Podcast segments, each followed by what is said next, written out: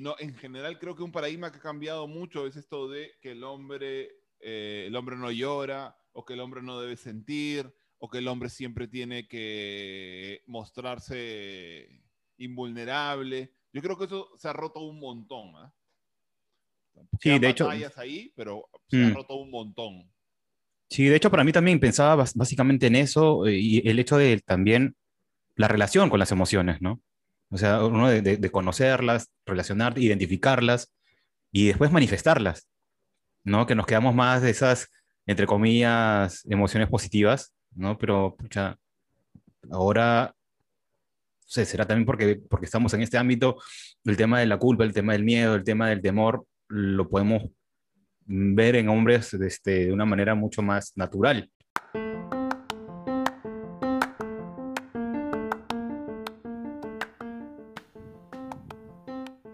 Practica el amor, el espacio para sanar, aceptar y conectar con tu cuerpo y contigo desde el amor.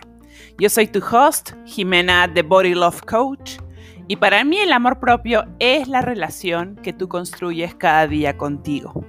Aquí comparto herramientas para incluir en tu jornada en base a mis 4A.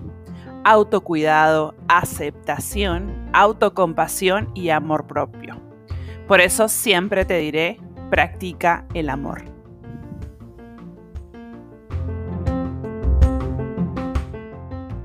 Hola, hola, bienvenidos a Practica el Amor con Jimena. Esta intro la estoy haciendo después de grabar el episodio con mis invitados.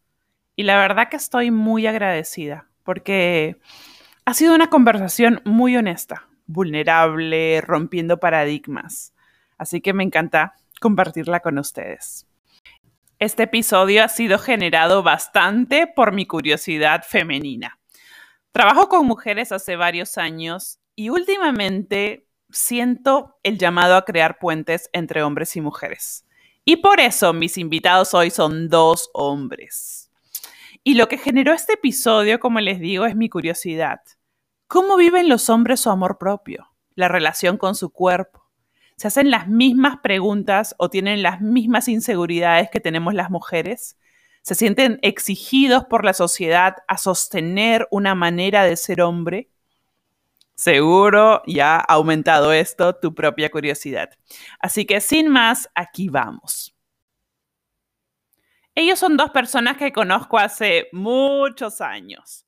Uno de ellos de toda su vida, porque es mi hermano Ignacio Ballén pero para que lo conozcan más, aquí les voy a contar un poco de él o de lo que hace.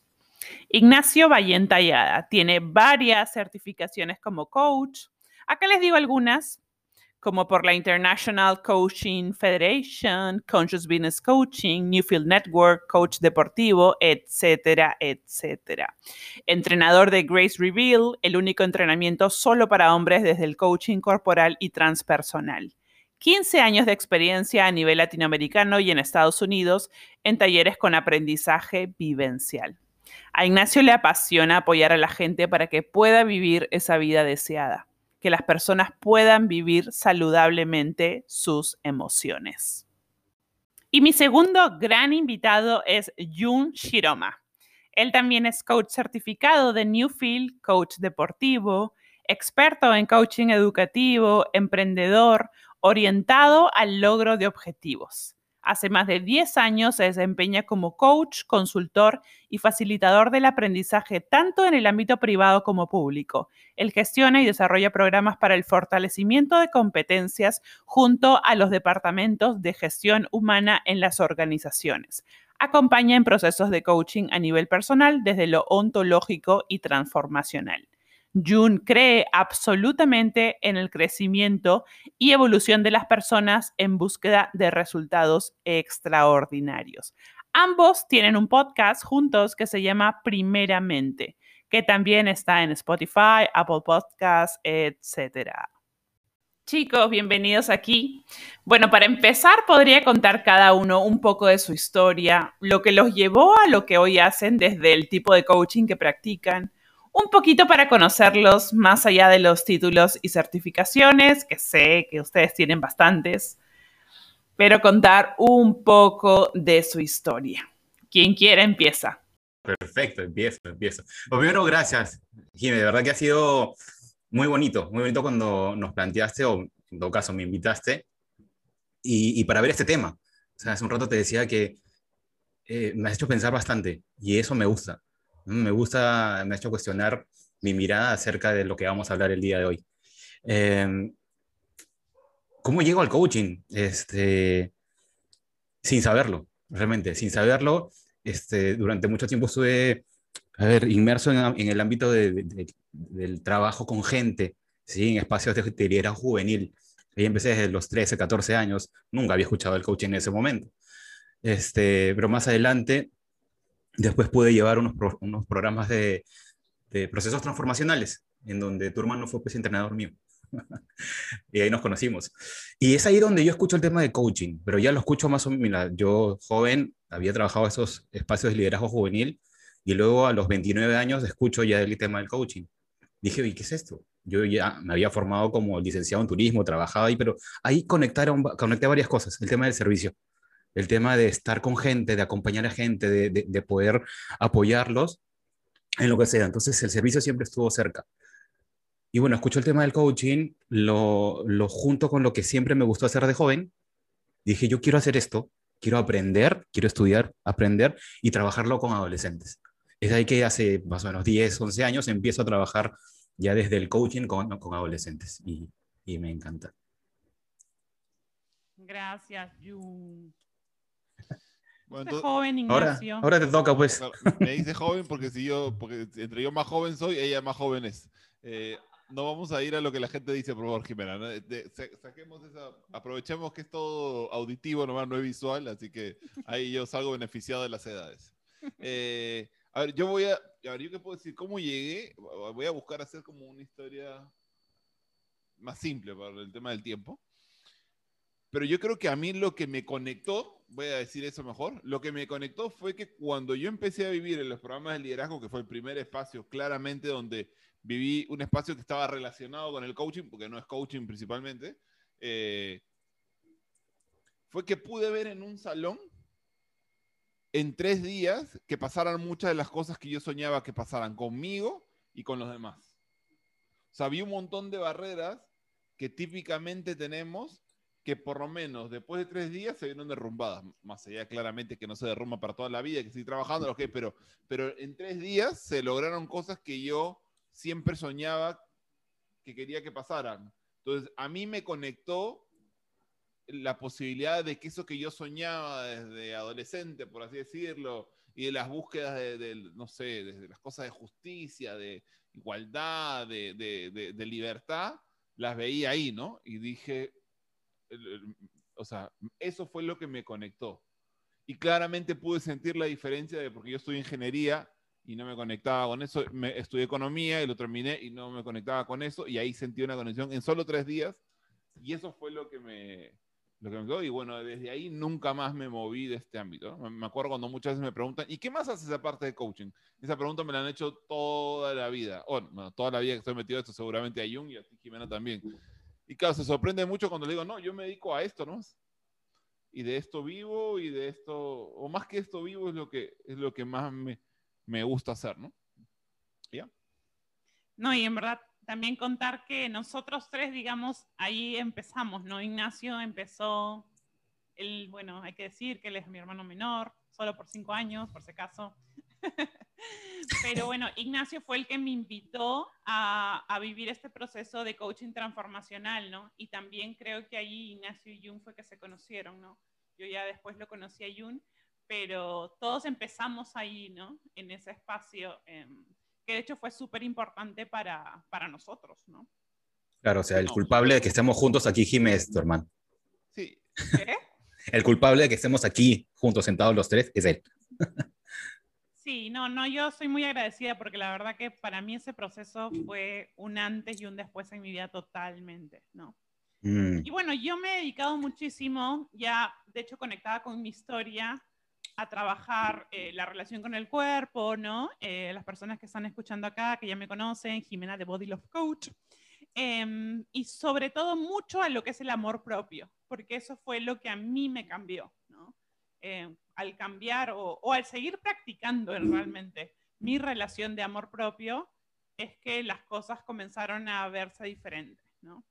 Entonces, como para, yo le he puesto de título a este podcast, le he puesto El amor propio y ellos, una mirada masculina. Así, tun, tun. Así se llamaba. así se llama. Quisiera preguntar y que empezáramos un poco por eso, ¿no? Porque de hecho que hoy día se habla tanto de amor propio, pero de tantas miradas diferentes. Y en verdad, como yo decía al comienzo, ¿no? Yo tengo mucha curiosidad de ver cómo, cómo ustedes lo viven, ¿no? Cómo estos temas que para mí son muy, sí, lo podría haber dicho femeninos, eh, lo viven todas las personas, ¿no? Y lo viven también ustedes. Entonces, ¿cómo empezar? ¿Qué es amor propio para ti, Jun, o para ti, Ignacio? A ver, no sé si Jun, ahora si, si no, si empiezo yo, este, a mí me pasa que cuando haces esa pregunta me aparecen como diferentes personajes míos queriendo responderla, ¿no? Una es el, el, el coach, desde, mira, la respuesta del amor propio, lo que yo he entendido, lo que he leído. Otra es el coach que ha trabajado con hombres, ¿no? Y cuál es mi experiencia de que los hombres tienen como, como amor propio y, la otra creo que es la mía. Entonces, para no ir a lo teórico tipo del coaching, voy a ir con, la, con las dos últimas, a ver si les parece. Y Jun, que también ha estado en el espacio conmigo trabajando con hombres, también puede tal vez ahí hablar sobre eso. Yo lo que generalmente creo que tiene que ver con lo masculino, o sea, desde la mirada de los hombres, es que el amor propio tiene que ver mucho con el lograr. Entonces, cuando tú logras, se afianza tu amor propio. O sea, porque se afianza tu validez, tu capacidad, eh, tu poder, una cosa así. Entonces, eso es lo que yo he notado muchas veces, que la gente se sentía valioso porque estaba logrando, ¿no? Esto de, esto de, que, de que tiene los resultados. Y claro, eso aparece mucho como la medida de tu éxito y por lo tanto desde lo que sería eh, lo valioso que eres y desde ahí se podría reflejar el amor propio que te tienes, ¿no? Eso es lo que yo muchas veces he visto, más allá que por supuesto luego veía que los hombres terminaban cambiando mucha de esa mirada, porque no creo que sea inválida, sino que aprendemos a complementarla también. Eh, y, y ahora, Jun, continúa porque ahí voy, después voy a decir la mía de amor propio, este, porque esto, me, me, deja pensando esta vaina. Sí, sí, yo también estaba, que, que, la pensaba bastante y mientras tú hablabas decía así, pues generalmente nosotros relacionamos amor propio o nos vamos sintiendo mejor, ¿sí? Con nosotros mismos a partir del almacenar, no sé, no digo almacenar, pero sí al, alcanzar, lograr cosas, ¿no? Cuando voy logrando, voy, este, haciendo el check de que lo hice, lo tengo, no es como, ah, miércoles, ya estoy, pues soy fuerte, pues no, soy grande, soy, no, ya soy, nadie me gana. Este, y, y, y, pensaba también en, a ver, realmente, ¿qué es para mí amor propio? ¿no? Y es, a ver, ¿cuál es, la, cuál es esa re relación de respeto que tengo conmigo? ¿No? Este, de, de respeto y de, de, aceptación. De aceptación. O sea, para mí el tema de encontrar amor en mí, en, en mí mismo ha sido mucho de dejar de criticarme, pues, ¿no? Dejar de criticarme, dejar de minimizarme, dejar de, de no sentirme suficiente, de no sentir este, una, una, oferta para los demás, ¿no? Entonces, e encontrar, o perdón, encontrarme suficiente y aceptar quién soy con lo que tengo y con lo que no, eh, en, encuentro yo el verdadero amor, ¿no? O sea, el, el sentirme bien conmigo, en paz conmigo. Yo, yo escucho Jung, perdóname Jimena, no sé, escucho y me, no por ti, sino mientras, por supuesto que tú vas hablando, yo voy pensando, voy decir, ah, eso sí, eso sí, eso no tanto, qué sé yo. Claro, por eso trabajamos juntos. Sí, este, pero claro, aparte lucho contra mi versión de coach, con haberte decir, sí, bueno, porque el amor propio es esto y porque lo que leí de acá, ¿no? Entonces, pues estoy, o sea, estoy empujando para poder, para que sea lo más de Ignacio, ¿no? O sea, para que sea lo más, para que no tengan que ver como como que están buscando mi opinión como coach, sino como, como la persona en general, ¿no? Y yo me doy cuenta que mi amor propio ha tenido que ver mucho cuando o empezó a fortalecerse, porque a ver, voy a más que dar una definición, empezó a fortalecerse cuando e, el enemigo que criticaba todo el tiempo empezó a debilitarse. O cuando empecé a trabajar sobre mi estar agradecido en vez de estar compitiendo. yo creo que han sido dos cosas muy importantes para que mi amor propio se fortalezca. más que una definición de amor propio es lo, es, es lo, que, es lo que me sale, ¿no? Con eso. Y, y claro, por su, principalmente romper con ser mi principal enemigo, ¿no? Que no siempre me sale, pero entiendo que por ahí por lo menos he ido avanzando. Sí, buenazo, me encanta porque justo yo empezaba preguntándoles, ¿no? Como qué era el amor propio para llevarlos a eso, ¿no? ¿Cómo, es, cómo viven ustedes su amor propio, ¿no? La caímos redonditos, entonces yo, ¿no? porque yo, por ejemplo, ¿no? Lo que yo siento que es el amor propio y que lo que yo siempre digo es que es la relación conmigo, ¿no? O sea, el amor propio yo lo veo así y me sirve como practicar, ¿no? La relación conmigo que practico cada día, ¿no? Y hay días que puede salir la exigencia, ¿no? Como venimos de la misma familia, así que hay exigencia, hay perfección, ¿no? O sea, tenemos ahí esos, ese tipo de paradigmas, ¿no? Entonces, em, entonces, buenazo porque sí quería entrar un poquito por ahí, ¿no? Sí, entramos. Entonces no entiendo que, entonces seguimos por ese lado o ya estás satisfecha con lo que hemos dicho. Creo que no estás satisfecha, yo creo que va a pedir más sobre ese tema. Seguro. A ver, no sé si quieres. sí. o sea, lo que en verdad lo que, lo, que están compartiendo, porque también iba, ¿no? ¿Cómo lo viven ustedes y cómo sienten que lo viven los hombres, ¿no? Un poco lo que tú contaste, ¿no? Ignacio mm. tiene experiencia, digamos, él ha estado en talleres de hombres, ¿no es cierto? De solo hombres, digamos, ¿no? Entonces, Yo eh, también. ahí viene la, mi curiosidad, ¿no? Como, ¿qué, qué, pasa ahí, no? ¿Cómo lo viven ustedes, no? O cómo lo viven ellos también. Es que, a ver, yo al final creo que a veces, a veces queremos hacernos los muy diferentes, pero ahorita cuando me pongo a pensar, somos tan parecidos, porque hay diferentes matices, por supuesto, pero en la gran mayoría de hombres que estaban en esos salones trabajando, principalmente fue que bajaba la exigencia y aparecía eh, la gratitud o el aprecio y con eso el amor propio despertaba, ¿no? Eh, eso, eso creo que, eso creo que, que, no, otra vez, me cuesta mucho hablar de nos pasa como si fuéramos todos, pero... Te juro, te, juro que eso me ha pasado mientras, mientras pensaba en alguna de las cosas que podíamos hablar. Este, ¿Qué, ¿qué, pasa que empiezo a generalizar? No, entraba en eso de que, que no todos, pues. Y, este, y entraba en ese, en ese conflicto medio complicado. Este, pero una de las cosas que yo me acuerdo ahorita mucho cuando entrábamos en estos espacios de, de solamente hombres era, o bueno, también hablo de, hablo de mí, es, no puedo quedar mal. No puedo quedar mal, o sea, y además soy parte del staff, ¿no es cierto? Y este, cuando hayan ejercicios, voy a ser el primero. Y si me canso, no digo nada, ¿ya? Y, luego mientras iba avanzando este espacio del entrenamiento, e, e, encontrarnos vulnerables, encontrarnos o totalmente limpios, vamos a decirlo así, ¿no? Sin juicios y, y, mostrarte tal cual eres.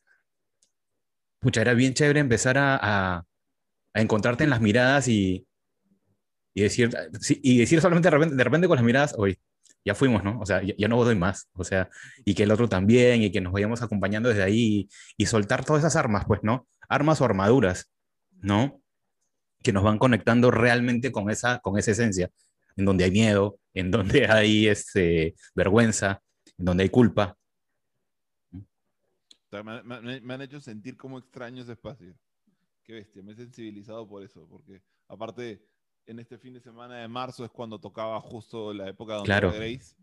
Entonces me han hecho extrañar ese espacio. Pero bueno, para no irme hacia ese lugar solamente, pero alimentarme de eso para que me conecte con lo que estamos conversando.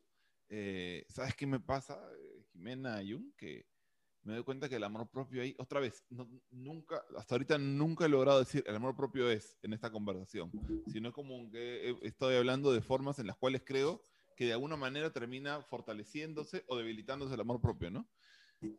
Y, lo que me viene es, otra vez, en ese espacio donde, donde viendo algo, tal vez que nos conectaba a varios, era esto como, como si llegara alguien en algún momento de todo el entrenamiento y te decía, tranquilo, como todo está bien, ¿no? No hay nada más que demostrar.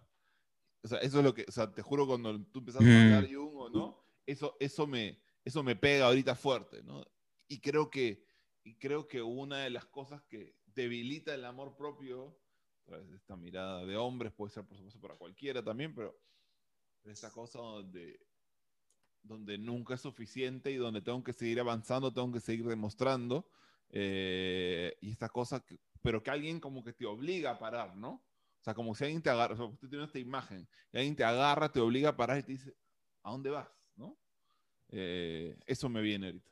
Yo justo cuando los escuchaba pensaba en que, cuan- que una de las cosas que a mí más me impactó, digamos, cuando empezamos en los talleres vivenciales, era ver, digamos, eh, no solo jóvenes de mi edad, ¿no? sino señores grandes quebrándose y llorando hacia mares. Yo me acuerdo que eso era una de las cosas que a mí en cinco segundos es como que, wow, ¿no? O sea, como que realmente me, me quebraba, ¿no? Entonces, por ejemplo, ¿no? nosotros hemos empezado en los talleres vivenciales, no sé, así ya creo que casi 15 años o más o más. menos así, ¿no? Mm. Entonces, y me parecía interesante por eso, también en esta mirada que hemos tenido en el coaching durante tantos años, ¿qué paradigmas ustedes sienten que se han roto o que de alguna manera, o sea, de hecho cuando hablamos de los hombres y de las mujeres, estamos tomando cierta generalización, porque Mm. por supuesto, como decía Jung, no todos los hombres no son iguales, todas las mujeres no son iguales, pero hay sí ciertas conductas que pueden, se pueden generalizar. Como ¿no? patrones o, o- Ujú. o po- po- yo a veces siempre digo en los talleres, haciendo una generalización injusta. O sea, ya, sabemos que es injusto, pero vamos a usarlo porque nos sirve. O sea, es como a favor de la conversación, a favor también a veces de teorizar. Eh, pero bueno, yendo otra vez, otra vez en, todo esto que el tiempo es importante. A mí un paradigma que creo que se ha roto mucho es la relación, otra vez, por supuesto que siempre puede seguir creciendo, qué sé yo, pero que es bien diferente ahora, es la relación del hombre con sus emociones.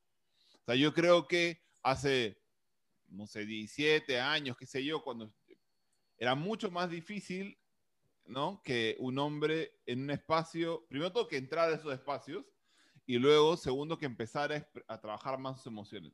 No me quiero quedar solamente en el taller, porque si no parecía que estuviéramos hablando del taller, eh, del taller este de hombres que hicimos, ¿no?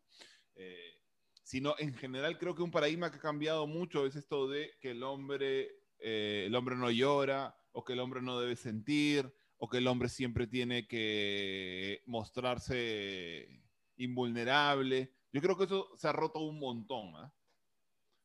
Sí, de hecho- ahí, pero se ha Mm. roto un montón. Sí, de hecho, para mí también pensaba básicamente en eso eh, y el hecho de también la relación con las emociones, ¿no?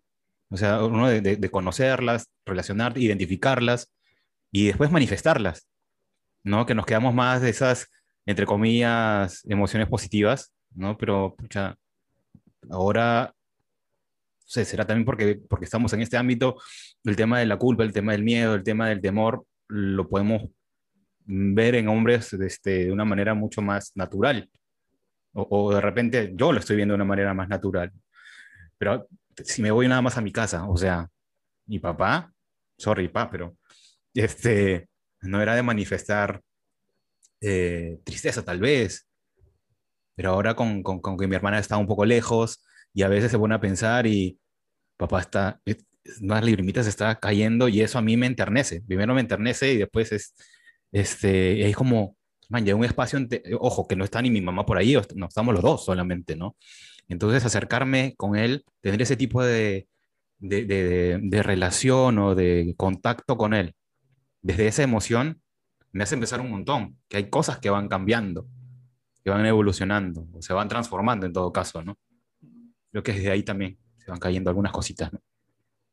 Sí, yo también sentía a la hora que ustedes hablaban, ¿no? Que también el, a, los, pa- a los papás, ¿no? Yo es como que veo más a papás ejerciendo su paternidad, digamos, que antes, Mm. digamos, en roles que nosotros, o yo no lo veía mucho, ¿no? Mm. ¿Y qué paradigma, por ejemplo, ¿no? Este, hemos hablado de que a veces los hombres al comienzo, eh, como que muy exigentes, ¿no? Que tienen que hacer- que lograr ciertas Al cosas. comienzo, al medio ¿no? y al final. Al comienzo, al medio y al final. Entonces, y a- hemos hablado que ahora, por ejemplo, ¿no? Los hombres, en un- algunos, ¿no? Se conectan más con sus emociones, con su vulnerabilidad. ¿Ustedes qué paradigmas sienten que han roto de alguna manera, ¿no? Que quizá, no sé, hace 15 años o más, o no sé. A ver, para mí el principal que yo, mira, y eso que con la educación que tuve, con el, el- el refuerzo a, que el, hombres y mujeres iguales, a la, a la, sensibilidad, qué sé yo, una de las cosas que yo más rompí o, he roto y valoro, o sea, ya simplemente lo rompí, sino que lo he abrazado, lo valoro y hasta incluso lo uso como mi herramienta principal para, según yo, impactar a otros o apoyar a otros, es el poder de mi sensibilidad, ¿no? Eh, eh, eso yo en un momento busqué esconderlo, taparlo de diferentes maneras, era como, era como algo incontrolable, ¿no? Yo era tan sensible que era incontrolable para mí y, y, y, me avergonzaba, entonces me alejaba, me tapaba, buscaba de todas maneras para... Y luego fue, carajo, esto es lo que me hace completamente distinto o esto es lo que es más genuino en mí y lo abracé y lo cultivo y lo, ¿no? y lo tengo siempre presente, ¿no? Entonces, yo creo que ese es uno de los paradigmas pues, pueden haber varios, pero creo que es el más importante y el que siempre yo recuerdo y valoro, ¿no? Mm, yo creo que voy por, esa línea de una manera muy, muy cercana, que es el ser genuino, ¿no? El mostrarme genuino, porque siempre en ámbitos masculinos este, buscaba como estar en la, como, que, ¿cómo se dice? Encajar, ¿no? Encajar. Entonces, si la gente está así, hay que hacerlo así, ¿no es cierto? Este, si la gente se, se, vuelve loca, bueno, ahí vamos, pues, pero si no, si la gente está tranquila, no, tranquilo nomás, no seas tú. Entonces, yo creo que es simplemente conectarme conmigo y ser absolutamente honesto, ¿no? Este, y en el ser honesto también aparece mi, mi ser vulnerable que cuando se conmueve, pucha, no, no, no, aguanta, pues no aguanta, no controla y, y chao, ahí está. Este, últimamente es, estoy muy conectado con la, con, será todo lo que nos está pasando, que te juro, a veces estoy pasando un videíto que es, sé, y no es, de repente para los ojos de otros no es tan impactante, pero lo digo, uy, se me están cayendo lágrimas, o sea. Entonces estoy muy, muy, me, me, conmueven las cosas, este, los temas familiares últimamente, ¿no? Este, eh, muy, muy seguido. Y sí, yo creo que eso, el mostrarme totalmente genuino, ¿no? Este, sin caretas y soy quien soy, brother, ya. Me parece súper lindo porque también siento que cuántas personas van a, no sé, van a poder escuchar esto y poder conectarse también, ¿no? Siento que les agradezco, pero también, también por, la, por la apertura a eso, ¿no? Eh, algo que, por ejemplo, ¿no? Se habla mucho y también siento que se habla mucho últimamente es de la energía masculina o de la energía femenina, ¿no? Bueno, lo masculino más como lo que hemos dicho un poco, ¿no? De concretar, ¿no? De hacer. Y lo femenino tipo em, de fluir, ¿no? De escuchar. ¿Ustedes sienten que en su día a día o cómo sienten en su día a día que se conectan con esos dos tipos de energía? O si creen en lo que les he dicho, ¿no? O sea, yo me conecto un montón con, con, ambos lados, de todas maneras. O sea, de, desde el ámbito masculino, o sea, concretar desde que hago mi lista, bueno, tú sabes que hago mis listas, entonces las cosas que voy a hacer en el día y tan, tan, tan, tan, tan, y busco, y busco, y busco, es de, y, de, y de querer también competir, de querer ganar, no, no, no dejarme vencer y no, o, no, o no permitir que otros ganen, ¿no? Antes que no dejarme vencer. Eh, y desde lo, desde lo femenino, este, muy ligado al escuchar. Escuchar, permitir, dar, dar, dar, darle paso a las cosas, tener la capacidad de, de ser abierto, ¿no? Este, no permisivo, pero sí abierto, ver que puede haber una posibilidad distinta, este, mostrarme sensible. Eh, eso, creo. y, que me gusta. Si mi mirada, no sé si mi opinión es polémica, diferente, qué sé yo. Este, a ver, yo creo que esto de energía masculina y femenina es una buena manera teórica de mostrarlo, ¿no? Eh, yo creo que existe, tenemos, pero creo que el error está cuando creemos que hay una expresión de una energía femenina pura, cuando siempre hay una combinación. Es decir, por ejemplo, yo justo me iba a poner a decir eh, mi, lado femenino es cuando me pongo a escribir y, fluye ahí. Pero el, el, hecho de ir y decir, ¿sabes qué? Voy a escribir en este momento, tiene algo de masculino porque es el ir a concretar. Y luego la expresión de esa, esto tiene lo femenino. Entonces, hay veces que ponemos esto por la expresión de un modelo porque también es más fácil de explicar, que se entienda. pero luego yo no creo que haya una expresión puramente femenina o masculina de una energía. Creo que siempre está eh, enlazado. Lo que sucede, creo, es que a veces tenemos más fortalecida una energía que la otra mm. y eso hace que tal vez cuando necesitaba el otro ingrediente no esté bien combinado, ¿no? Entonces tal vez soy de que quiero, no sé, ahorita me pongo a pensar en mi hija y digo que quiero poder marcarle algo, entonces tal vez soy como la energía masculina tal vez está demasiado fuerte versus la femenina en ese mismo momento, tal vez soy muy brusco o, muy directo o no empatizo con ella o no, eh, este, no, soy más eh, vulnerable con ella, que soy sensible. Y creo que otra vez esa misma acción debería tener de ambas eh, y yo creo que eso es lo más importante. No sé si hace sentido, ¿no? Pero por ahí va mi pensamiento. Sí, sí, me hace, me hace pensar un montón y me parece súper, súper chévere, claro. Y, mientras escuchaba decía, a ver, ¿en dónde despierto yo tal vez mi ternura? ¿En dónde yo despierto estos espacios vulnerables, ¿no? O sea, y, dijiste tu hija. Y dije, claro, a mí me conecta mucho también el tema de, de, de los niños. O sea, realmente la ternura despierta en mí en, esos momentos, ¿no? Si, podríamos llamarlo como esa fase este, que me acerca a lo, a lo femenino, ¿no? Pero, comparto mucho lo que dices. Y no sé si con eso, esto tiene que ver con lo que también te interesa, Jimena, pero yo me doy cuenta que los hombres muchas veces permitimos que esto de lo que llamamos energía femenina aparezca sobre todo en cuando son recién padres, en los primeros años, ¿no? El gran tema es que luego cuando van pasando los años y el niño va creciendo, la niña va creciendo y es más como un más cercano a un adulto, eso lo empiezo a perder, ¿no? Porque es mucho del estímulo externo, ¿no? La ternura del bebé o del niño, el juego, la inocencia. Luego cuando veo uno que es más como igual a mí, y aparte ya vengo cargado 10 años de toda la vaina que te ha aguantado, este, ya empiezo a perder algo de eso, ¿no? Entonces, yo creo que de ahí, no sé si la importancia de, mi trabajo propio para que eso eh, aparezca, porque si no es siempre dependiente de que el otro lo estimule, ¿no? Y, por eso es que yo creo que muchos padres, en, otras viendo a los, a los hombres, empezamos muy bien con un compromiso así, y luego eso se va mermando porque te vas cansando, y otra vez, porque el otro estímulo externo empieza a ser más débil y, y requiere más de mí para poder seguir siendo esa versión de padre que, que era, ¿no? No sé si, me parece súper interesante porque justo el otro día yo estaba caminando con mi hermana, ¿no? Y yo, claro, yo, digamos, tenemos este concepto de la energía masculina y la energía femenina, ¿no? Eh, que digamos, no sé, de algún lado salió y de alguna manera todos lo vamos eh, siguiendo, ¿no? Y entonces ella me preguntaba, ¿pero por qué? O sea, ella me decía, ¿por qué? Dime, ¿pero por qué lo masculino tiene que ser con concretar, con penetrar, con algo de frente, ¿no? ¿Y por qué lo femenino tiene que ser vulnerable? de dónde sale? Porque eso es eso es un sistema también, eh, ella me decía, esos son conceptos patriarcales, ¿no? Y yo en verdad no, o sea, la verdad que yo no sabía cómo explicarle, porque yo le decía, no, no, pero eso viene de una teoría, ¿no? Entonces ahora eh, yo también la otra vez iba pensando que yo he bloqueado estos últimos años bastante mi energía masculina, ¿no?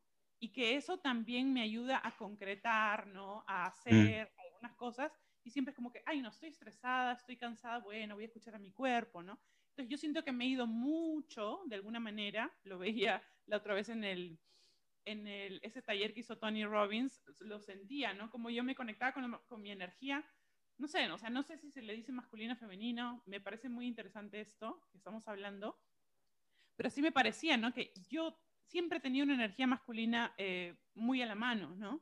Y que de alguna manera le he bloqueado y me he conectado mucho con escuchar a mi cuerpo, conseguir esto, ¿no? Entonces yo decía, ¿cuánto de lo que le interpretamos o la definición que le ponemos a la energía, no sé, desde la mirada de ustedes, sienten que al llamarlo femenino o al llamarlo masculino hace que nos conectemos más o que los hombres se conecten o que las mujeres se conecten más o menos a ellas? Yo creo que es que desde, el punto de vista, si empezamos a etiquetarlo, o sea, es como cada uno va a querer tomar su, su, parte, ¿no? O sea, y, y, uno va a querer ser más que el otro. Es, es, cómo lo querramos interpretar en favor de qué, o sea, cuál, cuál es el, el, propósito, cuál es la intención con querer este, compartir tu mirada, ¿no? Al, al final. Porque escuchaba esto que, que, comentabas de tu hermana y sí, o sea, de repente nos ponemos a pensar un poquito, esto desde dónde viene, viene pues de la evolución nuestra, ¿no? O sea, a ver, quiénes se encargaban de, de, de cuidar, ¿no es cierto? Y tener ese contacto con el recién nacido, quién salía a buscar, proveer, ¿sí? Y, está dentro del cerebro. Ahora, eso tampoco es que justifique que tengamos un pensamiento como ese, hemos evolucionado también, ¿no es cierto? ¿Desde dónde, desde, desde dónde ahora vamos a querer ver el mundo? Eh, pero yo particularmente, como te digo, no, no sé si, si es empezar a ver solamente el lado masculino, el lado femenino, es qué cosa queremos hacer con eso, ¿no? Yo, yo, creo igual, eh, desde la semántica creo que simplemente es cuestión de cambiarle el nombre, podemos cambiarle el nombre y ponerle otro nombre, ¿no? Ahorita justo estás queriendo acordarme de, de, una escuela en la que estaba que le llamaban de una manera diferente y, y digo, pucha, mejor no digo una porque no me acuerdo del otro y van a decir, pucha, Ignacio, ¿y el otro cómo era? Este, pero tú podrías, pues, agarrar y ponerle un nombre, ¿no? Podemos llamarle, no sé, estaba pensando fuego, agua, qué sé yo, puedes agarrar y llamarle como tú quieras, ¿no?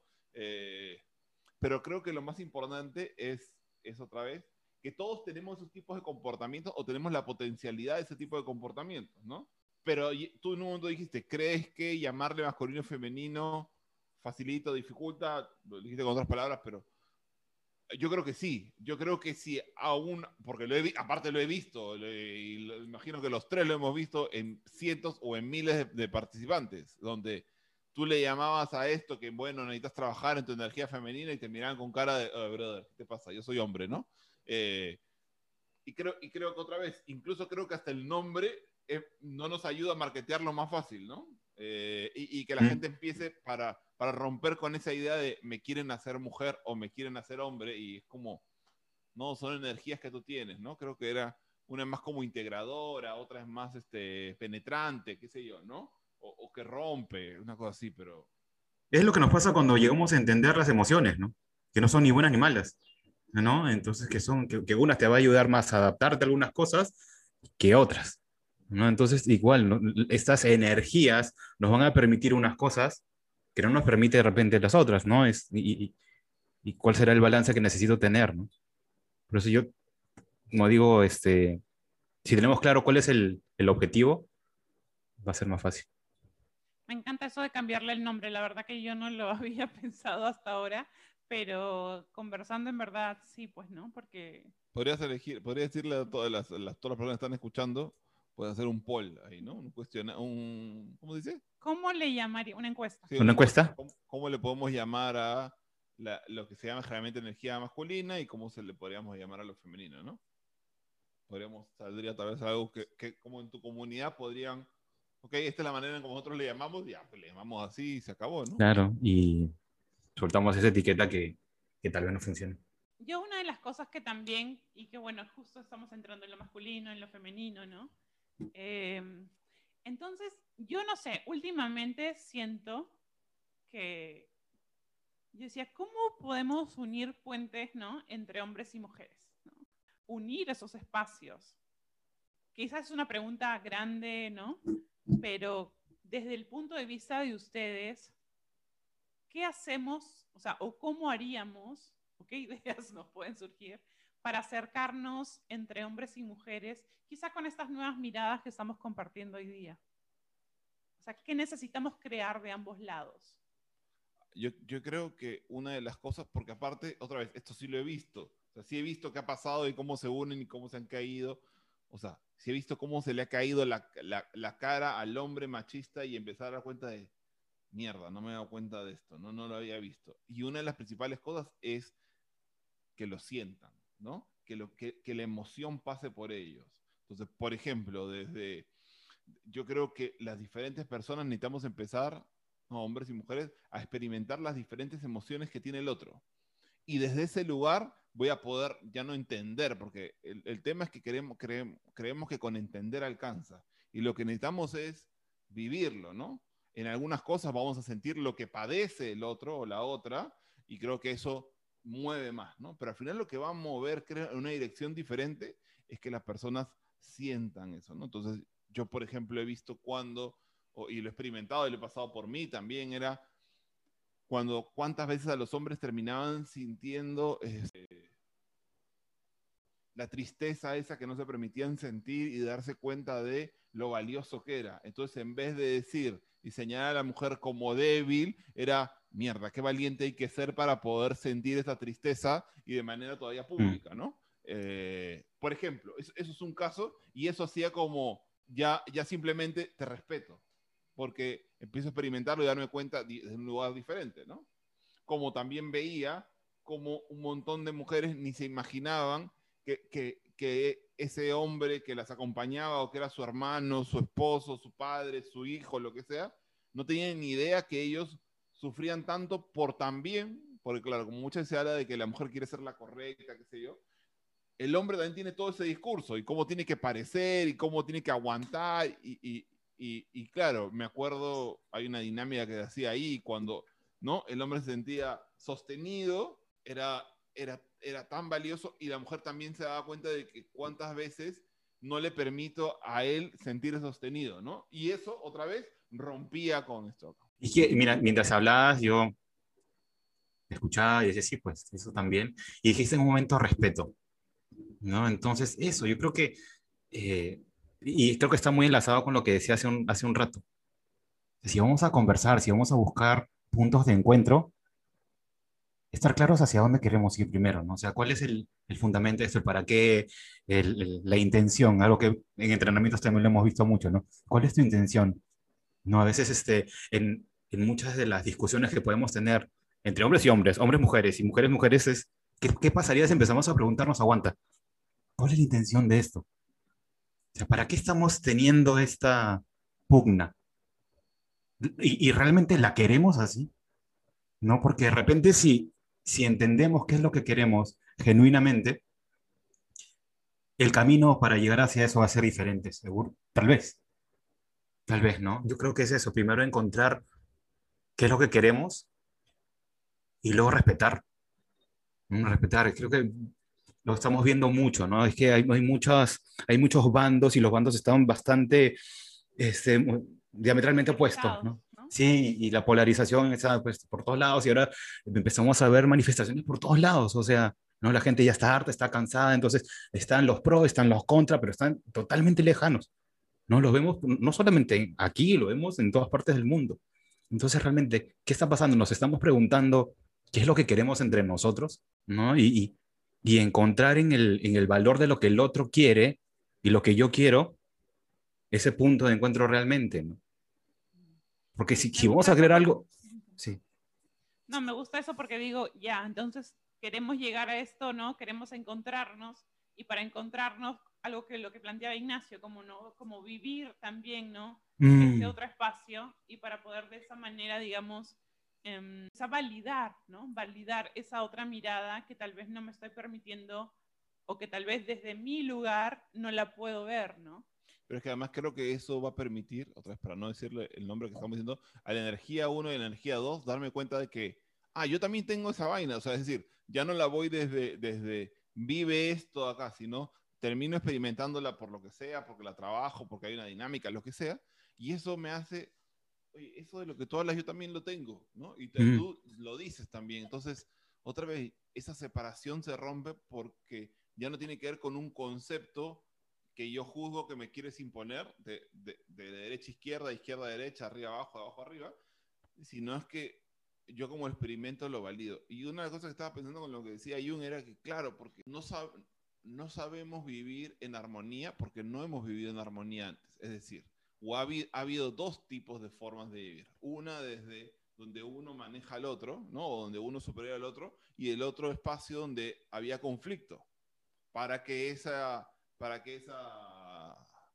este, no sé, para que esa opresión o como le quieran llamar, se rompa. Pero entonces no tenemos experiencia o no tenemos tanta experiencia o es absolutamente pequeña, ¿no? ¿no? No sé cuánto, o sea, realmente tenemos pocos años desde que todo esto se está rompiendo y no sabemos, entonces siempre terminamos regresando a lo que conocemos. Entonces regreso nuevamente al conflicto o regreso nuevamente yo a, cada uno como siempre, el espacio más cómodo. O a, o a, yo meter conflicto y meter más conflicto o a yo buscar opresión, opresión, opresión, ¿no? Entonces, eh, o si no, y, y, y, se intercambian o lo que sea, porque también no tenemos experiencia tanto del otro lado. Entonces, eh, terminamos regresando yéndonos al, a- a- aunque suene extraño, pero porque no es cómodo, pero es cómodo porque es lo habitual, eso, eso Claro. quería decir, ¿sí? Es ese pasado conocido que nos deja tranquilo, ¿no? Porque desde aquí me siento seguro. Pero, y, y mientras comentabas, Ignacio, decía, pues también, de repente no nos estamos permitiendo algo que, a ver, la escucha, ¿no? ¿Cuánto realmente estamos escuchando? O sea, porque cuando escucho, me estoy quedando con mi postura y, y fue y te estoy mostrando, entre comillas, que te estoy escuchando. Si, no, es, fue, pues no, no, no va a pasar nada. Y, entonces se escucha mucho, perdón, la redundancia, se escucha mucho este, el tema de la escucha, pero, pero realmente lo estamos haciendo, ¿no? Y, y a veces pensamos que el escuchar al otro es que yo ya perdí, ¿no? ¿Y por qué necesita, necesitamos tener esa connotación de pérdida, sino de aguanta, si podría ganar un montón? ¿Qué es lo que me está pasando particularmente cuando, cuando viví todo este tema? Y me, me ha- me ha servido un montón, me ha servido un montón conocer un poco más. Ha sido bien chévere. Pero igual, Ignacio, como tú decías, estamos hablando de dos, o sea, una cosa es energía masculina y energía femenina, o sea, o energía como le llamamos, Uno y dos. ¿no? Uno y dos, agua. También estamos- pero también estamos hablando de hombres y mujeres, ¿no? También, por que no es lo mismo. Que no es lo mismo. Ujú. Mm. Hombres, los hombres tienen energía 1 y 2 y las mujeres tienen energía 1 y 2. Uno y dos, tal cual. ¿sí? Te- Generalmente, eh, generalmente, haciendo una generalización injusta, los hombres generalmente tienen más fortalecido la energía 1 y las mujeres tienen más fortalecida la energía 2. Porque también todo el sistema y todo lo que vienes viviendo y culturalmente y, y no sé, las interconexiones internas, no sé qué será, pero creo que todo eso suma hacia eso, ¿no? Eh, pero no es, no es una regla siempre, ¿no? No, sí, claro, por supuesto. Y otra cosa que también es como parte de mi curiosidad era... Todo es parte de tu curiosidad. Qué, acéptalo. qué curiosa, qué curiosa esta chica, que por favor. sí, la verdad que sí. O sea, cuando hacía las preguntas y pensaba, decía, y se empezaban a fluir, a fluir, porque era como algo que fluía. Em, una de las cosas, por ejemplo, en los espacios de hombre, ya por ejemplo, ya fuera de los espacios de coaching, ¿no? Ok, ya. Espacios normales. Entonces, cuando Ya, se claro. Juntan con sus brothers, ¿no? En estos grupos de hombre, estos grupos de WhatsApp hombres, ¿no? O sea, en esos espacios, digamos, solo hombres. Mi curiosidad es, hablan, ¿no? Hablan de esto, hablan del feminismo, hablan de, de esta polarización. Por ejemplo, no, yo desde mi lado digo, ¿cómo viven los hombres? Y, este, y por ahí vamos curiosidad. O sea, hay un feminicidio, ¿no? Hay un acosador, hay un momento de violencia. Y de alguna manera eh, se dice ya, todos los hombres son acosadores o ese tipo de cosas, ¿no? ¿Ustedes en, las- en sus espacios hablan de eso o ni... No, no se menciona? A ver, yo creo que, a primero todo, yo creo que en un momento, eh, en los- yo tengo dos grupos de hombres bien marcados, que de chat que yo uso principalmente, ¿no? Eh, que son de amigos de hace mucho tiempo, los dos grupos. Y en esos dos grupos es donde veo las cosas más típicas que se relacionan con los hombres que se generalizan ahí. Otra vez, porque en el grupo aparece lo que nos une, porque aparte cuesta, aunque digamos lo mismo, nos cuesta ser el diferente, queremos quedar bien, queremos ser aceptados, qué sé yo, ¿no? Eh, entonces, aparecen esa, o sea, mucho de eso, de lo que creo que, que puede ser negativo, de, de lo que muchos de los hombres sostenemos, aparece ahí de todas maneras, ¿no? Ahora, cuando aparecen esos, yo, mm, los dos grupos en general son bastante de hablar de política, de estas cosas, así que yo no, no, no, no le huyen esos temas, pero me parece que generalmente hay como, eh, en algunas cosas están más cargados a decir, eh, otra vez salen con esto, que yo, ya están más a la defensiva, ¿no? Pero si tú les preguntas uno por uno y le vas a decir, oye, ¿tú crees que la vida de un hombre y de la mujer valen lo mismo? Te van a decir todos que sí. Te van a decir, oye, los hombres y las mujeres deberían tener los mismos derechos, te van a decir que sí. Pero creo que en, este- en los grupos muchas veces se exacerba lo común, ¿no? Y, ahí no nos damos cuenta. No, creo que lo has, lo has descrito totalmente, ¿no? Pasa también en mi grupo. Se pasa en mi grupo, porque cuando yo, hay momentos en que yo digo, puta, ya no jodan, ya, ya están, están en otra cosa y yo después pregunto directamente a, a quien podría, dentro de los grupos tan grandes, eh, con algunos tienes más confianza, ¿no? Entonces, oye, tío, esto es realmente lo que estamos diciendo, lo que están diciendo, ¿tú lo sientes? Porque de verdad que estoy pensando salirme del grupo, una cosa así. Este, no, Nica, pues es un espacio acá de, de- de que la gente suelta por soltar. Sí, pero De hecho, de, de hecho, eso no me deja tranquilo. ¿Ah? ¿Cómo, cómo? A veces nos justificamos así también. Eh, Sí, por eso. ocultamos, pues, ¿no? Claro, por eso, por eso. Sí, o sea, yo creo que se habla no, a- no, no de manera abierta en grupo. Sí, hay grupos y grupos. De repente, a ver, tenemos el grupo de Grace, por ejemplo. También una de las pero cosas ese- que... ese es el grupo, ese es por grupo eso- menos común. pues, ¿no? Por, e- Menos por eso común. mismo, por eso mismo, ¿no? O sea, Por tenemos... eso era como que, en, no sé, sus espacios, no sé, estoy haciendo mi parrillada, ¿no? Este, con mis amigos, ¿no? Entonces, eh, o esos WhatsApp de hombres, ¿no? O digamos, son famosos los WhatsApp de hombres. Por eso también, no sé, de los paradigmas, ¿no?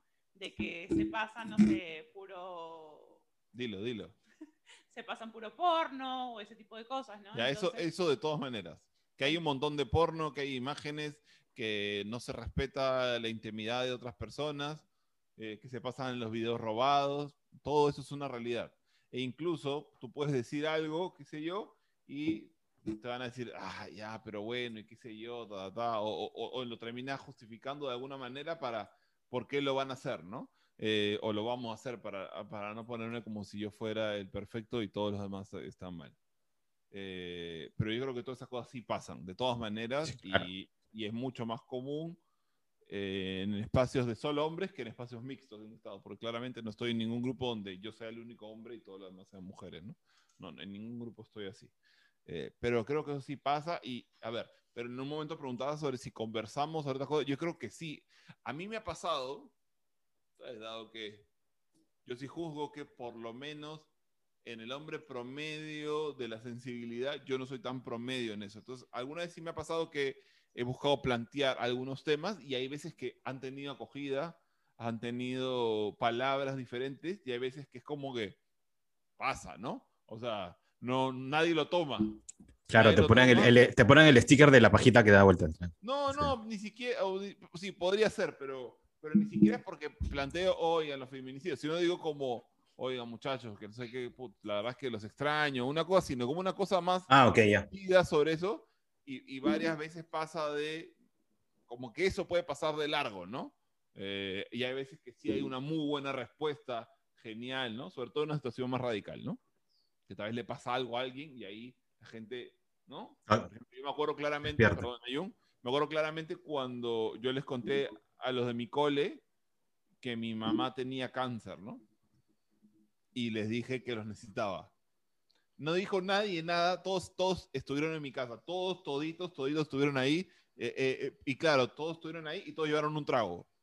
Porque esa era la idea, nos vamos a estar y vamos a tomar y vamos a conversar, qué sé yo, pero era, y ni siquiera es que íbamos a hablar sobre mi mamá o sobre el dolor que yo sentía, pero era, esa era su manera, aquí estoy, ¿no? Y para mí eso fue muy importante, pero claro, o sea, eso sí, no, no, no vamos a hablar tanto sobre tu dolor y qué sé yo, sino vamos a distraerte de ese dolor, ¿no? Que creo que los hombres son muy buenos para eso. Y, y- y hay momentos en que eso es muy valioso, también sirve, ¿no? ¿No? Está. Nada, Jung, ya está suficiente. Está, sí, porque también nos ha pasado, o sea, a ver, esto de, de- de- de yo haber escuchado de ti, esto me está pasando y simplemente ir y buscarte a ver cómo estás. Claro, eso.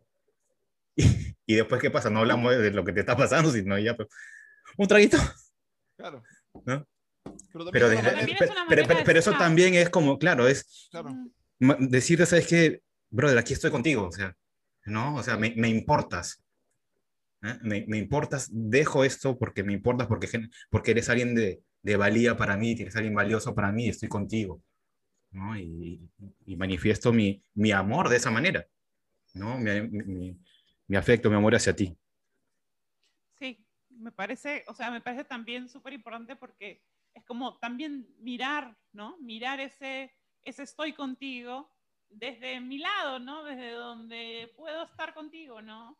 Entonces me parece, eh, y súper valioso, ¿no? O val- y válido también, porque a veces, claro, esperamos que el otro siempre, o sea, y por supuesto que creo que es importante que, que se considere lo que la persona que necesita algo, cómo lo necesita, ¿no? Pero no siempre voy a poder hacer exactamente lo que me pidas o como lo pidas. A veces, no sé, no me da o, no me, o me cuesta mucho. Y también eh, creo que es importante valorar las maneras de estar de lo demás. Aunque creo que ambos lados deben hacer un esfuerzo para hacerlo lo más cercano a lo que el otro necesita, pero, pero eso no le quita validez o valor a, a la manera en cómo lo hace la persona, ¿no? Sí, claro que sí. Volviendo, digamos, al tema que empezó todo, ¿no? Como del amor propio. Entonces, yo particularmente, digamos, siempre mi amor propio ha tenido que ver mucho con mi relación con mi cuerpo, ¿no?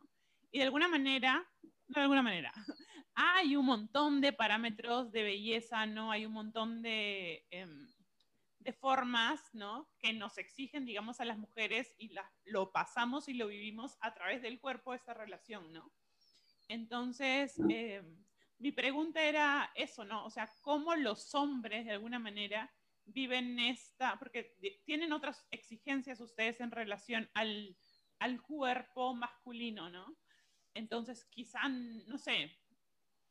Mira, pero yo te voy a decir. Y, perdón, no, y tal vez es una. Em, y también es un paradigma mío, ¿no? Desde la mujer, ¿no? Es como digo, ah, bueno, ¿no? A las mujeres nos exigen más que a los hombres, ¿no? Si un hombre tiene su guatita, normal, no pasa nada, nadie lo va a, a estar criticando. Pero tal vez es mi mirada, ¿no? Entonces, me gustaría también, em, no sé, que ustedes puedan compartir también qué mirada, sí, la mirada masculina en relación al cuerpo y a las exigencias sociales, digamos, de alguna manera. Yo creo que esa exigencia cada vez va aumentando para todos lados. Y como, claro.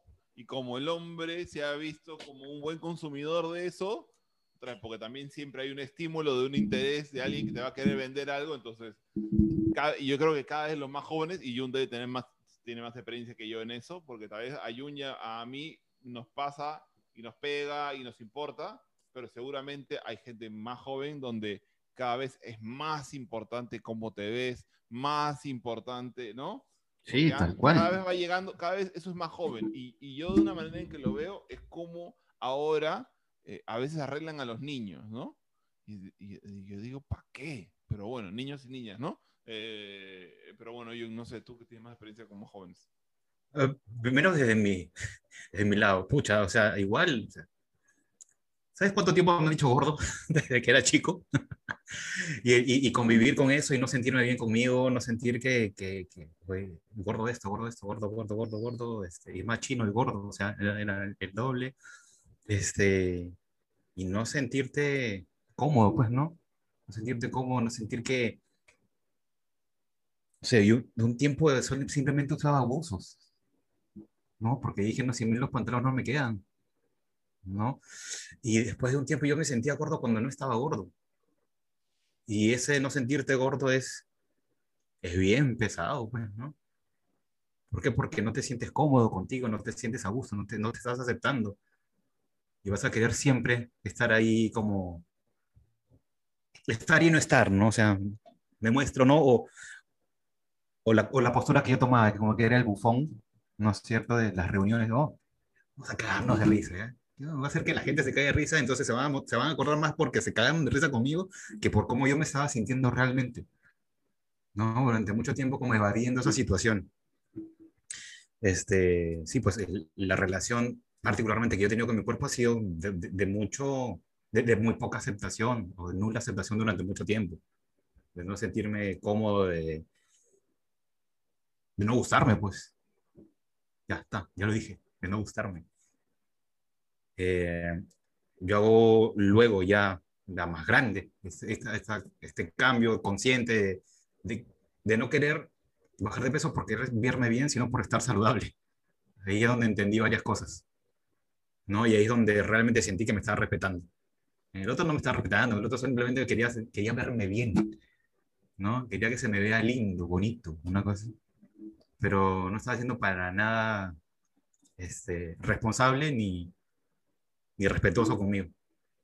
Este, y con respecto a lo que menciona Ignacio, sí, ahora lo ves un montón, o sea, sí, a ver, tenemos esto que es el celular, ¿no? Entonces los chicos están exponiéndose en, en, todo momento y ahora estamos, este, la gente está validada o estamos validados todos por un like, ¿no? Entonces, mientras más likes eres más importante, eres más eh, conocido, más querido y tú vas alimentando esa, esa, falsa seguridad, ¿no? Que, por ejemplo, qué paradigma, o sea, porque, por ejemplo, en la mujer yo siento que es como, más delgada, ¿no? O más, eh, o más sexy, ¿no? Eh, pero sobre todo la delgadez, ¿no? Y en el hombre, ¿es la delgadez? Es el que está No, más- es como yo, más mírame. fuerte, el más fortachón, el que tiene más músculo, eh, el que se ve más masculino, digamos, en paradigma masculino. Yo creo que ahí en el hombre, o en nosotros los hombres, ha cambiado el concepto de, de que antes, hace un, no sé, no, 90, 80, era, era de ser muy musculoso, ahora a ser muy fit, ¿no? O sea, Claro. o sea, tienes, o sea, principalmente tiene que ver con esto de estar marcado, ¿no? Eh, y no tienes que ser tan grande, porque al contrario, eso a veces te hace como más a lo macho, y a veces muchas veces los hombres al contrario están alejando de lo macho y quieren ser como más, no sé, como más cool, una cosa así, como más, eh, y, y creo que más tiene que ver con esto, con estar más fit. Eso es lo que yo veo en general. Pero eso. Sí, yo también lo veo eso y lo veo con los chicos, ¿no? Lo veo que se cuidan muchísimo, muchísimo ese- en esa, eh, buscando esa imagen, ¿no? Sí, de- delgados marcados, este, que barba, y si no tienes barba, se empiezan a poner cosas para que te salga barba, este, Los tatuajes. tatuajes, ropa. Sí, pero cantidad de tatuajes, ¿no? El- o sea, por ejemplo, la cantidad de veces que un hombre va a cortarse el pelo o arreglarse la barba es, sé, no decir infinitamente superior, porque no es así, pero muchísimo más que cuando yo tenía veintitantos, ¿no? Ahora, eso es mucho más importante, ¿no? Eh, pero creo que la lucha es la misma, esta cosa de, de, de que, claro, de cómo te ves, termina definiendo tu valor, ¿no? Ahora es lo mismo. Mm. Y para enlazarlo, digamos, ya estamos ahí entrando a la última parte. Eh, y para enlazarlo ya, por ejemplo, como coaches, ¿no? Yo trabajo con muchas mujeres y sobre todo lo que yo trabajo con ellas es sanar la relación con su cuerpo, ¿no? Como que enfocarse, ¿no? En su amor propio, en cultivarlo, en mirarse con ojos de amor, ¿no? Eh, y como consecuencia, digamos, van a pasar cosas, su cuerpo va a cambiar, va a agrandarse, va a encogerse, pero de alguna manera es la mirada, ¿no? O sea, ¿cómo se sienten como coaches, digamos, que podemos librarnos de alguna manera los hombres y las mujeres de estos paradigmas eh, estéticos o de belleza o que nos restringen tanto en nuestro propio, nuestro propio amor o nuestro amor propio? Yo no, yo tengo una receta porque si no ya lo hubiera aplicado y hasta ahora ya no me sale. Pero lo que, lo que puedo decir, y creo que esto sí es vital, es que lo que sea que hacen y lo que, sepa, lo que sea que cada uno crea que sirve saludablemente, necesitas practicarlo toda la vida. Eso es lo que yo diría. Es decir, si para algunos es meditar, para otros es este, hacer journaling, ¿no? estar escribiendo, para otros puede hacer eh, decir afirmaciones, para otros puede hacer, no sé, cambiar su creencia, lo que sea que, que vayas a hacer, creo que lo que hay que remarcar es que es una práctica que en el momento que se deja de practicar se debilita y todo lo que te bombardean va a ganar.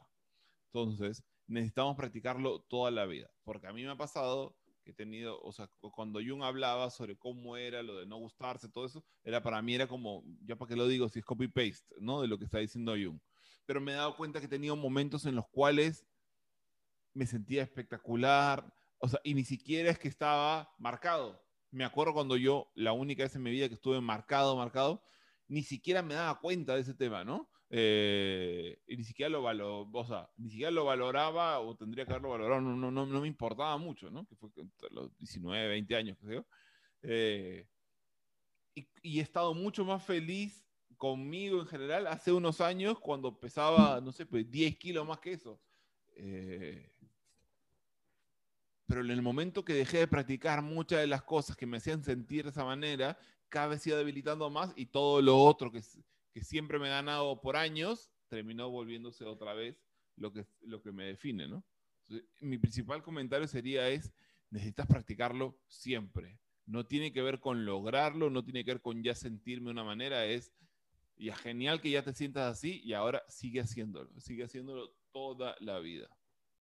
Esa pregunta está bien, bien chévere, Jimé, porque pr- primero partir de que si esta persona que está, está buscando sé, el cuerpo fit y, todo, y, y, y se siente bien, se siente contento y se siente este, maravillosamente consigo mismo, ¿no es cierto? Bien, todo bien, o sea, no creo que estamos para juzgar que alguien lo haga o no lo haga. Ahora, el tema es cuando esto, esa búsqueda, no está siendo saludable para ti, ¿no? Cuando en, esa, en ese conseguir el cuerpo, estar para la gente, te estás haciendo daño y, es totalmente perjudicial, ¿no? Ante eso, como conversamos también hace un rato, ¿no? Qué es lo que quieres. Y para qué lo quieres. Desde el coaching, ¿no? Que, a ver, el, el para qué, ¿no? Este que nos, que nos permite tener un, una razón que nos va a sostener. ¿no? Si yo estoy llevando, teniendo ciertas actitudes o acciones que al final hago la, el balance, sumo, resto, y esto haciendo, está yendo en contra mío, pues ah, tomemos conciencia y hay que, hay que cambiar, ¿no? Siendo absolutamente honestos con nosotros y, y, encontrar ese nuevo, esa nueva intención que nos va a llevar a, a tener nuevas prácticas, ¿no? Y práctica sostenida. Esto me parece súper valioso, ¿no? Esto de, de, practicarlo, de tener la intención, porque siento que es, o sea, es lo que, que, que, ¿cómo se diría la palabra? Que implica, ¿no? Que afecta nuestro amor propio, ¿no? Nuestra relación. Porque muchas veces también yo siento que la salud mental, ¿no? ¿Cómo está mi salud mental cuando vivo en castigo, cuando vivo en culpa, ¿no? Cuando tengo que llegar a ese cuerpo, ¿no? O sea, no, como yo siempre digo, ¿no? Vemos un cuerpo, pero no vemos ni, ni sus diagnósticos médicos, no vemos eh, cómo está viviendo cada día, ¿no? Entonces creo que eso también es súper importante tenerlo y, gracias por compartirlo porque también decimos, no somos las mujeres, digamos, no es algo de las mujeres, sino es algo de las personas, ¿no? Y que creo que está bueno seguir en esa práctica, como dice Ignacio, y con la intención eh, que nos vaya llevando en nuestro camino.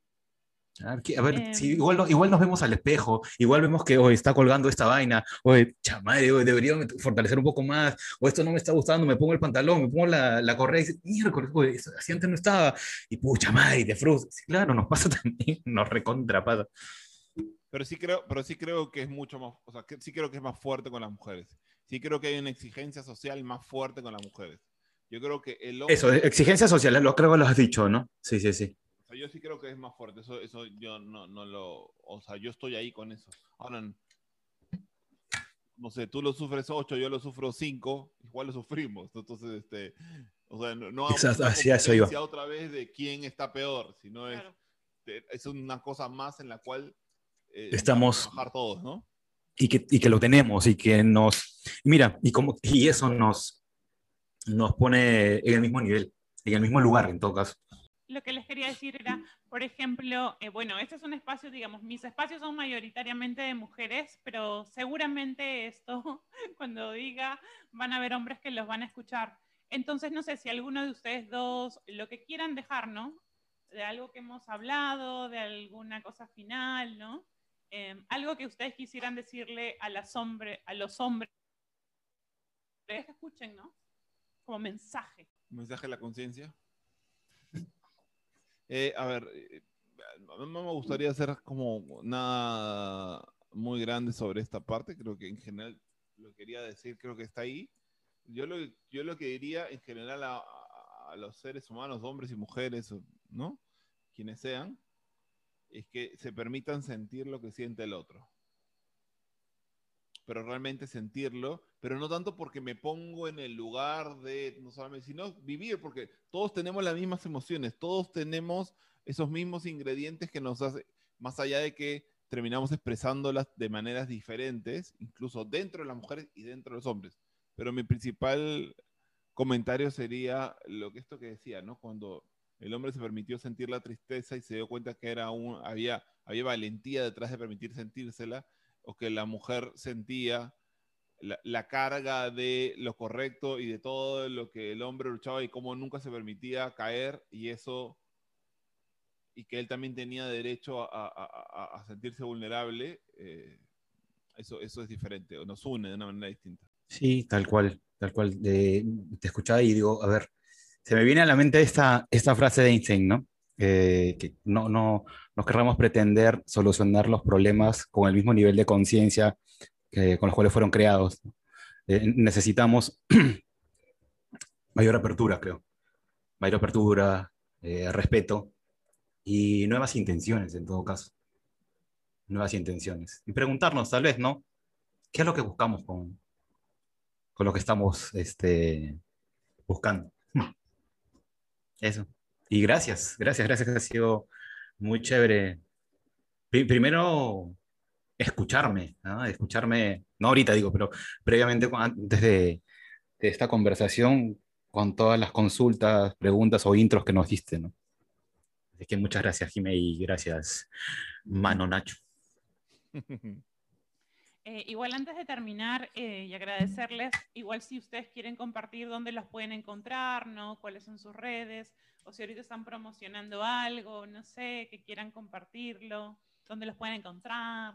A ver, en donde nos encuentran a los dos literal, es en nuestro podcast de coaching deportivo, que no solamente habla de deporte, sino en general de las herramientas que típicamente Jung y yo usamos con deportistas, amateurs o profesionales pero que también pueden servir para en cualquier ámbito de la vida, ¿no? Y el, podcast se llama Primeramente. Primeramente.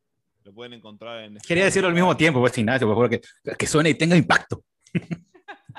Uno, dos, tres. Primeramente. Ok. Salió tal, salió tal 100. Este, y, y, nada, el Instagram de primeramente es primeramente guion bajo, ¿no? Sí, tal cual, tal cual, tal cual. Y nos escuchan en el podcast este, todos los jueves en Spotify, ¿sí? Y en Spotify pones, primeramente es lo primero que te va a salir. Somos tendencia, somos tendencia. Es que en realidad no hay, somos, fuimos los únicos. Pero estuvo bueno el nombre, así que bueno, también nos encuentran ahí y cualquier consulta, este, pucha, va a ser más que, más que bien recibida. Sí, porque Jun, si decimos tu nombre igual, si lo decimos igual, la gente nunca lo va a saber escribir igual. Por favor, Jun Shiroma Ishikawa, ahí está, listo. Igual en la descripción del podcast voy a poner la información de, de Jun, de Ignacio y del podcast primeramente. Bueno, em, bueno, yo quería agradecer porque, no solo eso, sino que me han hecho emocionar, me han hecho, siento que ha sido una conversación súper rica, em, que más allá de, de, de, fortalecer mi curiosidad, era eh, realmente encontrarme, y es lo que quería compartir un poco, ¿no? Como dos miradas de dos hombres que yo sé que iban a abrirse a poder compartir, ¿no? Y eso la verdad que, que les agradezco un montón, saben que los quiero un montón. Yo también te quiero, Jime. La verdad es que esta conversación me ha dejado pensando. O sea, igual, igual me, me, me, me da, o sea, igual muchas, muchas gracias que sea, pero estoy como en la cabeza pensando en tantas cosas que, que igual me quedo resonando de varias cosas. Así que, nada ahora que nos despidamos, igual voy a seguir pensando en eso, así que ya. a ver, ¿cuál es, cuál, ¿en qué te quedaste tú? Yo estoy seguro que te quedaste en la conversación con tus amigos, porque yo me quedé ahí. Estoy pensando mucho en eso. No, la verdad no. Me quedé, me quedé en la definición. ¿Cuál es mi definición de amor propio? Ah, ah te quedaste en la primera pregunta, compadre. Me quedé en eso. Tienes que ser reflejado en toda la conversación, pero ya bueno, perdón, Jimena.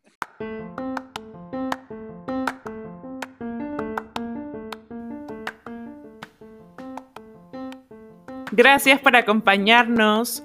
Comparte el podcast en tus historias y no te olvides de taguearme para compartirlo en mis historias. Suscríbete al podcast.